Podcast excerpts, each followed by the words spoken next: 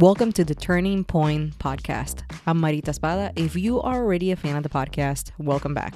If you are new to the podcast, I speak with creatives and entrepreneurs about what turning points had the most impact in their lives.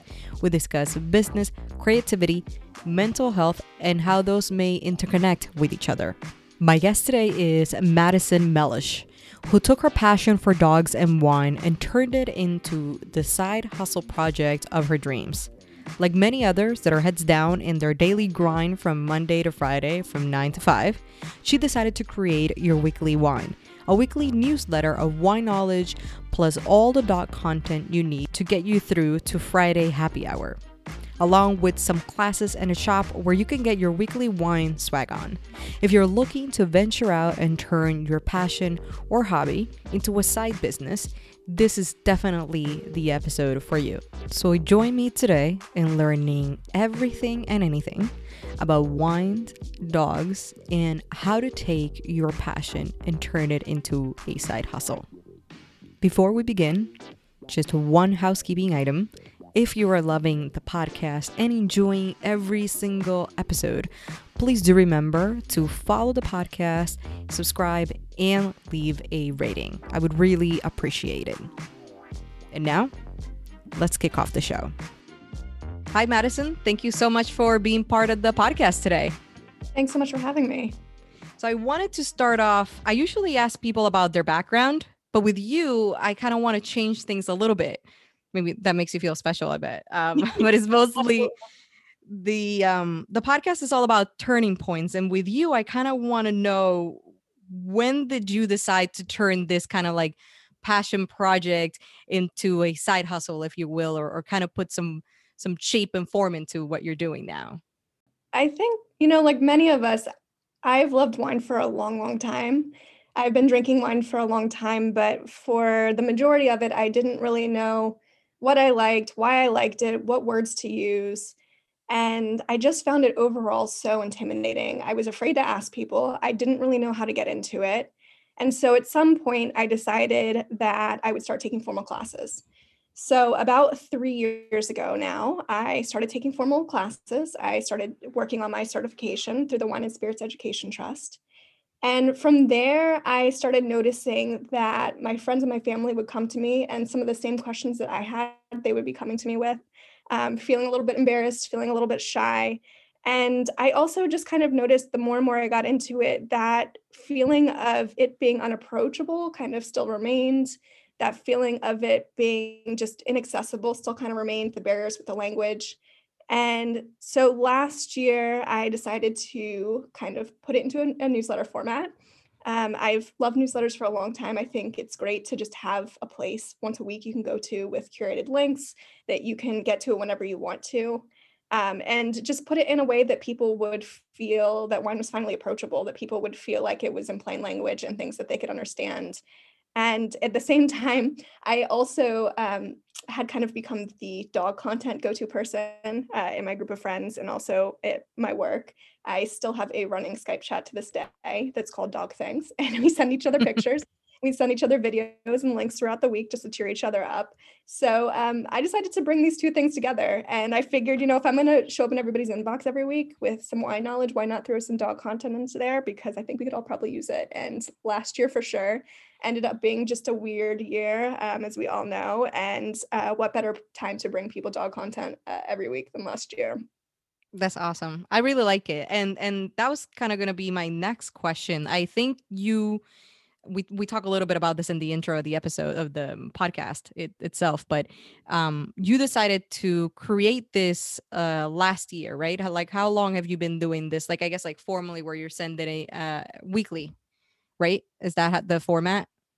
I launched in January of last year. Yeah, I couldn't have imagined how last year was going to turn out. I had originally imagined maybe some in-person classes in a few months, and wow, did the world change quite quickly after that. I think it helps a lot. I think you say, having the 9 to 5 and people are working from home, people are staying home, people are looking for other ways of entertainment, and people are drinking at home. That's mostly what we can do now, right? Absolutely. And And a lot of people have passion for wine and dogs and things like this. And I kind of like the website, how you put everything together. Like you have the About Us, but you also are selling like swag and you're kind of incorporating classes.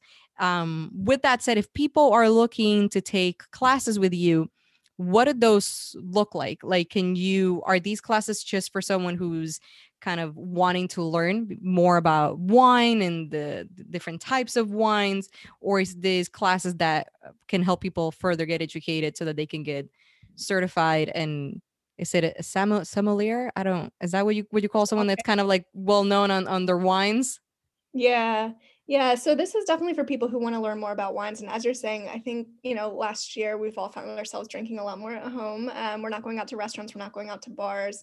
And so I think it's also just proven to a lot of people that they want to learn a lot more about wine because they want to be able to go to the grocery store or the wine store and pick up bottles on their own. So I launched my first wine class in last March, just a few weeks after we all came indoors. And so the very first class that I launched was one called Wine Pairing with Whatever You've Got in Your Kitchen. And I designed it to be literally with whatever you had in your kitchen. And we laughed so much, especially in the first few weeks when things were really heavy and the world was just very, very uncertain and unknown. Just pairing wine with pickles, pairing wine with potato chips, pairing wine with ice cream, literally whatever people had in their pandemic pantries, as I affectionately called them back then. Just wine with weird things that you would never think to pair them with, and talking about why they work and why they don't work and principles of pairing food and wine. And from there, I've launched another one that's a Wine 101, and then more recently a sparkling wine class, which has been really fun too. That's amazing. What do you consider this? Do you consider this like a passion project? Do you consider it a side hustle? What do you, I guess, envision in the future for your newsletter? And the overall business, because I don't want to make it seem like it's just a newsletter. Like I've gone to the website and it's much more than just that.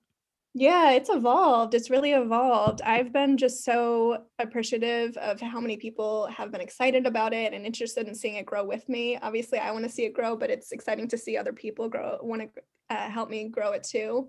So no, it's definitely a combination of a passion project and a side hustle. I'm doing all the virtual classes now. The swag, like you were saying, and I just hope in the future to continue building it out. I think there's been a nice kind of community that's come out of it, of people who love dogs and love wine and want to keep talking about it. So I hope that soon I can start to do in-person events and just bringing people together. In regards to like maybe unpacking a little bit more of your childhood and growing up, did you ever envision something like this? Did you ever have like entrepreneur kind of spirit? Or was this kind of like, I'm just going to take my passions and I just want to build something because of the circumstances of what the world was in, back in last year? I've never thought about that. I have started down the path of a few different ideas of side hustles over the years. And this is the one that really I have just been the most excited about and that's really taken off. So, I started this in January before I knew how last year would turn out, right before anybody knew how last year would turn out. And I think just especially last year, like I said, the need surged and people really were like, yeah, I want to know about wine and I want to know why I like different types of wine and I want to learn about different types of wine and I just want to be more educated. And at the same time, I think dogs brought us a lot of joy that we needed last year and this year continuing on.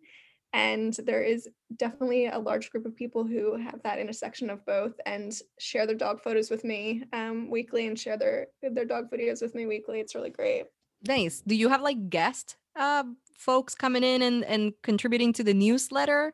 Or is it mostly like you trying to collect all this content? Because at least what I've seen in the past is like newsletters really help everyone in general. Like if you have a side business or if you have like an overall, just an established business or startup or whatever it is, newsletters bring everyone together in like in regards of like updates, making sure that you have some guest blog posts, just maybe people that are more well-versed in a specific subject. Is that something that you're currently doing or is the pressure of building all of this content mostly on you? So it's a little bit of both. I do most of the content right now. In the future, and especially this year, I'm definitely planning to bring in some more people who have different specific areas of knowledge that I don't have. I have a section at the end of the newsletter that's my weekly wine picks, and I've had some guest editors for that who bring experience in cooking or baking or different areas. So that's definitely something that I want to keep building out.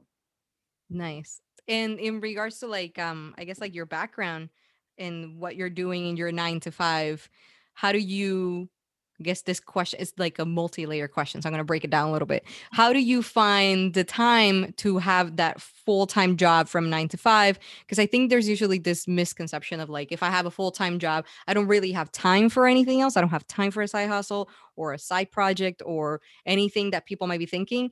How do you balance that? Because I think that's a really important question that a lot of folks are like trying to kick off things on their own, but they don't know how to achieve that kind of like nice balance. Yeah, that's a really important question. And it's something that I struggled with for sure in the beginning. And I think it's become more clear to me how to do that better as the months went on, especially as somebody who does this all myself primarily. And so there's so many different aspects of it, right? There's not only writing the content for the newsletter, but I'm also managing the classes that I'm doing. I'm designing classes. I am pushing out stuff on social media. I'm trying to find new people to connect with. It can easily kind of spiral pretty quickly. And so I definitely have to be mindful of my time and how I'm spending it. But that said, I think if you plan well, I think if you kind of set down and intentionally set goals for the week, I think it's definitely meaningful. And I find, especially with having a 9 to 5, it's, you know, it's so different than what I do 9 to 5. And I think it's a nice just outlet also at the end of the day to set aside a time for me, an hour, hour and a half, 2 hours, whatever I have that day, to just think about this side passion projects that I really enjoy working on. Yeah, I think it's a balance, being disciplined. Like I rely heavily on my calendar, on my like to-do list, on things like that, because I do as well have a 9 to 5 that has nothing to do with my podcast or kind of like the side business around the whole thing, because it's kind of like more of a brand than actually like selling something. And it's all about the discipline and just teaching yourself, because a lot of the things you have no idea what you're doing at the beginning. It's like, how do I even do this? Like, I guess for me, I'm in the tech industry, right? So for me, when I was building kind of like the podcast and everything, and I wanted to build a website, I knew how to build it myself. Like instead of going to maybe like a Squarespace or something like that. Again, Squarespace, they're not a sponsor, but you know, it's just an example. Instead of using like a kind of third party tool, I could build it myself. I don't know what you do for your 9 to 5. Feel free not to share that if you're not comfortable, but how did you get all those tools together, making sure that the website was secure, because people are going to put their credit card if they're going to buy items, making sure that how does it look like, the layout, everything. Because I'm not sure if you had done something similar, you already had some experience, but for those folks that are trying to create something and they don't know where to start, how did you brainstorm to kind of see all those different avenues and options and find something that worked for your budget and for your time and all of that? Yeah. You know, I think, again, it gets back to how do you manage your time efficiently and your resources that you have. So in my 9 to 5, I design and I deliver training programs. So the online courses for me, that's a natural fit for me. It makes sense for me to invest my time and my energy there. Websites, kind of like you were saying, I went with the Squarespace to start with, because that's not anything close to anything I've ever done. So it was great for me for a few months. And then there became a time where I realized I needed somebody professional. And so I decided to invest some time and resources. So I think for me, it's definitely been trying to sit down and think like, what makes sense for me to do myself, and what are areas of strength that I can reasonably handle, and what are places where I have zero expertise and should not be doing that. We're spending time trying to even learn how to do it. And there are so many great just resources and sites. We will get back to our conversation in just a moment. But before we do, I want to give you all a few quick reminders. If you would like to view more free content related to creativity, business, and mental clarity, and how can this help you be a better creator and entrepreneur, you may sign up for my newsletter, The Mindful Minute, by visiting maritaspara.com. The links are also in the description of the episode. One more thing, this episode is sponsored by Skillshare. Skillshare is a platform where you can learn anything from photography to coding. It is the place to go to leverage an existing skill or learn a new one. If you sign up with my link, you can receive 2 premium weeks free. With all that said, let's get back to the show. especially now for people who are trying to do things on the side. I mean, Canva, you can create beautiful graphics. Yep, that's right. With little to no experience doing graphic design. Squarespace, like you were saying, you can build out websites, at least just to start with. And there's so many great tools out there that I think now especially really, really help people who are trying to do something like this on the side. Yeah, especially with newsletters, I found that there's so many different companies out there. I have one myself that I'm starting to build out, and I'm using, for example, like MailChimp, and that one's completely free up until I think 2,000 subscribers or something like that. And once you kind of hit that threshold, they start charging you based on what you want to build, based on how many times you want to test a campaign before you send it out. Because the free version, I think the first time I was building one, I kept sending it to myself, and I hit that mark even before I was done building it. I was like, no, I'm not going to know what it looks like. I guess, I'll trust whatever it looks like, and I'll send it like that now, and we'll see. But there's a lot of options. And I think one time I was talking to one entrepreneur that was doing kind of a side hustle, side business thing, kind of passion project. And he had built an entire list of free tools. And he was like, there's really no excuse for anyone that wants to build something, because at the time, now Zoom, you got to pay for it. I think they give you 40 minutes for free, but otherwise you got to pay for it. But he had found Zoom, MailChimp, Canva, a way to host a website for free if you were able to build it yourself. It was a ridiculous list of anything from marketing to support to anything. And it's like, if you do invest the time and your discipline, and you, even before you kick out a business, like the fact that you're just looking for things that are free that you can use to benefit that, it's just investing in your time instead of, just sitting there and thinking, what do I want to do, but not actually taking the steps towards it. Yeah, absolutely. In regards to wine, if someone's looking, I don't really know much about wine. This is how I go about wine. I'm going to tell you, I like whiskey, probably more than wine. And I found this one wine, from Robert Mondavi and they have, I used to live in San Francisco, so I went to Napa. That's probably my favorite place to go, is to Robert Mondavi, because they don't really count how many glasses of wine they're giving you. Tip for anyone that wants to go to California and get free wine. They keep giving you refills. And I was like, how do they make any money here? Because, usually they like measure it, and this is the kind of like the tasting that they give you. And then you got to purchase actually a glass of wine. So my favorite is that one, because it's like aged in whiskey barrels. Okay. So it's not that strong. Cause I say that and people are like, wait, maybe the mix of whiskey and wine, I'm going to be passed out in 5 minutes, but it's really nice wine. And if you go to Costco, you can get it for like $12. So it's a really nice gift for someone who you don't really know what, like they like to drink. You have whiskey and wine. That's how I go to with wines. But if someone is trying to figure out if they're more like Merlot or Cabernet or Pinot, or I don't know about wines, but I think I'm doing a pretty good job at selling it. How would you recommend for them to be like, how do I find my taste without having to buy so many bottles of wine and figuring it out what I like? Yeah, wine is a whole new language, and part of, again, what makes it a little bit unapproachable and what makes it hard for people is knowing the words to use for it. So I'll give you an example. A lot of people will say dry, and that's often what I used to say. I used to say, like, I like dry wine. Well, the word dry in the world of wine actually means that it's not sweet. I thought I was referring to a specific quality of the wine. So in reality, I wasn't really helping anybody that I was trying to ask for a glass of wine or a type of wine at the wine store. So I think when you're at a good wine store, or you're at a place that really knows it, they'll be really good at asking you the right questions to get to that. Do you like spicy notes in your wine? Do you want it to be really smooth? Just asking the right questions so that, again, it's not unapproachable. It's not totally making you feel bad or intimidated. But somebody who really is good at doing that will be able to kind of narrow you in the right direction to decide what it is that you're looking for. That is a good tip, because usually we go with the idea of like, if it's expensive, it's good. And I've had good wines that are... Yeah, between maybe like, I don't know, $10 to $20. Absolutely. And beautiful wines, really good. My cousin is definitely going to enjoy this episode. She'll go to what's this store? It's pretty much everywhere. It's like a chain store. Is it wine something? I can't remember the store. Total Wine. Total Wines, that one. Yes, Total she'll wine. Go there and sorry, what was that? Total Wine is great. Yeah, no, and she'll go there and she'll, I think people think that she works there, but she doesn't. Like, she's just like telling people what to buy. Mm-hmm. She'll love this episode for sure. But I think that's the typical idea is like the more money I spend, the better quality of wine you will get. And that's not necessarily true, at least for me. Like, I've never experienced that.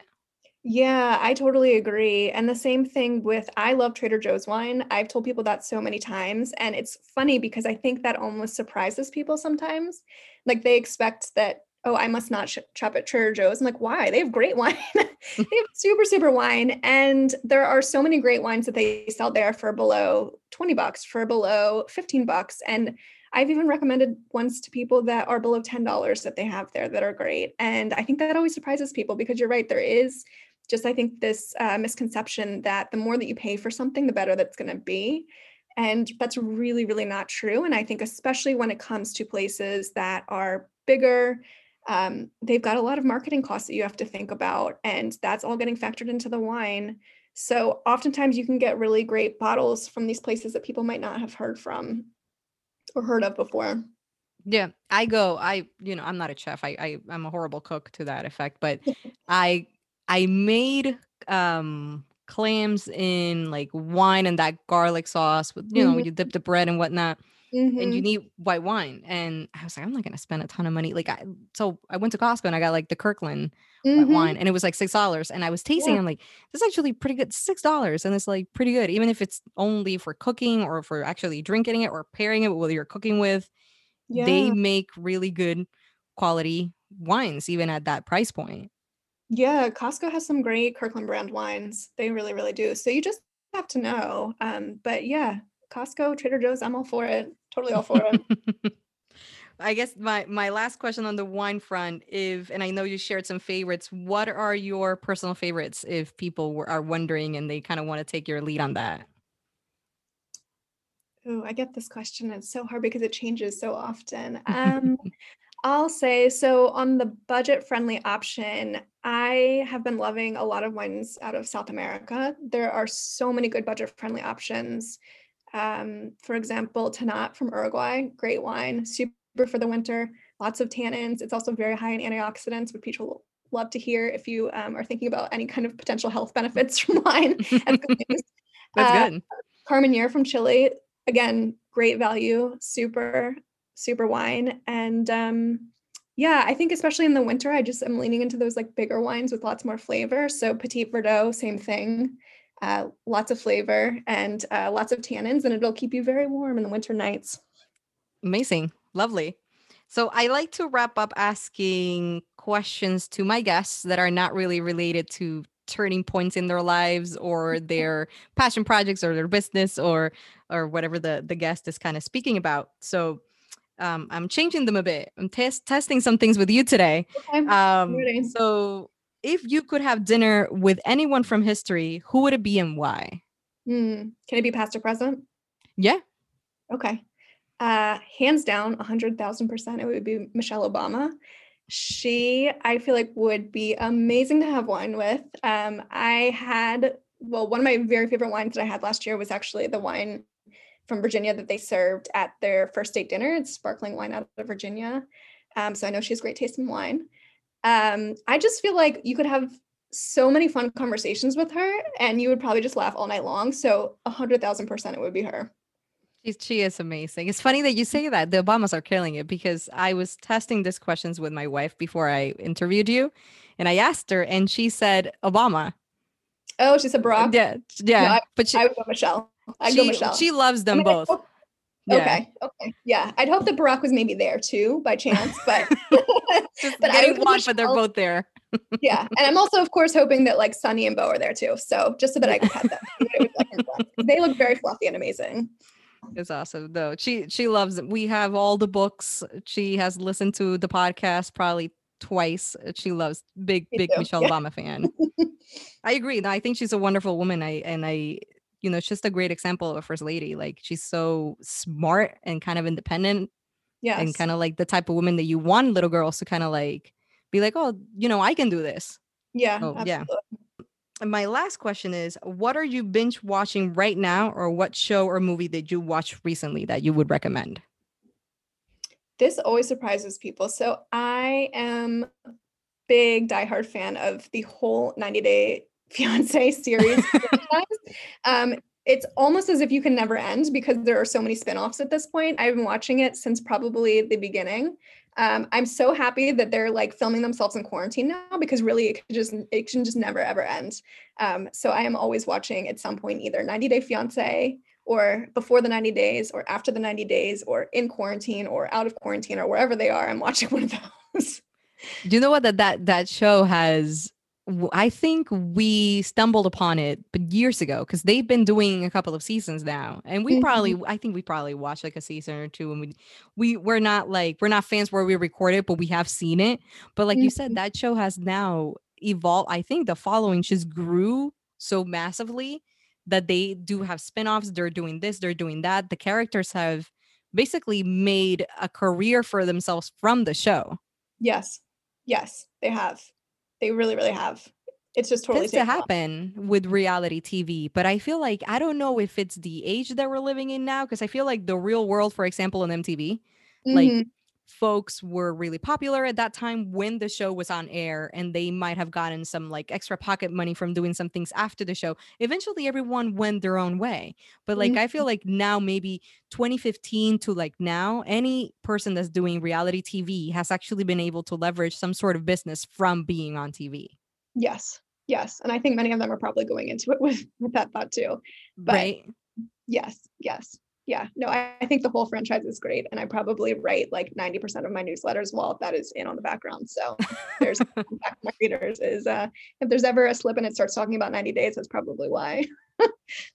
Amazing. So I do love to give my guests a space to kind of like share where people can find you, any social media, your website, talking a little bit more about the newsletter. If people are wondering, should I sign up? What am I getting if I sign up? So I'm going to give you that space now. So share as much as you would like. Okay, thanks. So you can find us on Instagram, Your Weekly Wine. So wine actually has an H in it. It's a pun on dogs whining and actual wine. So yourweeklywine.com as well. Your Weekly Wine on Instagram with an underscore after it. And then our newsletter comes out every Monday morning. I try and aim it like right before people go to work, EST at least. And hopefully it gives people something fun to, well, maybe in the after days, look forward to on their commutes.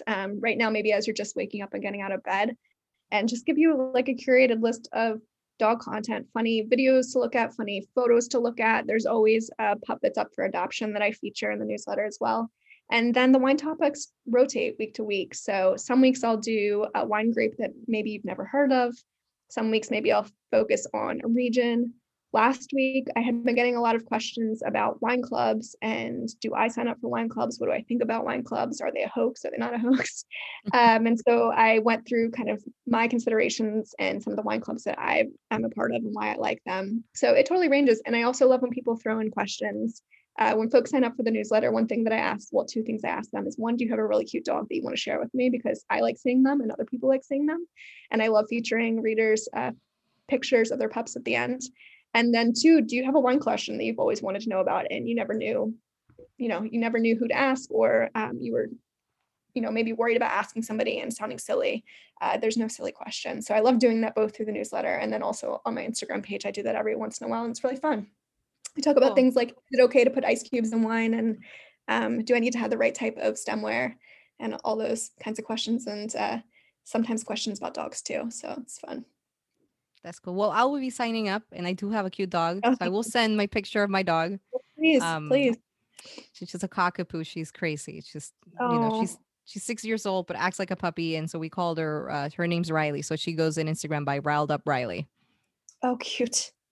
So be sharing that with you. You can definitely put her in your newsletter if you like. Thank you so much for joining me today. This was beyond a really fun conversation, just to give people an idea of, you know, what to do with your time, sign up for some great newsletters to get some dog and wine content, and just figure out if this is a new passion for yourself as well. So yeah, absolutely. Thank you so much for having me.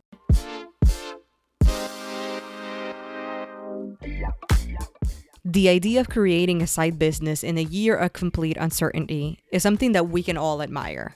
During the past year, due to COVID, businesses all over the world have turned to brainstorming to create new methods of income. Through my conversation with Madison, I hope you gain some value on how to take a passion and turn it into a side hustle.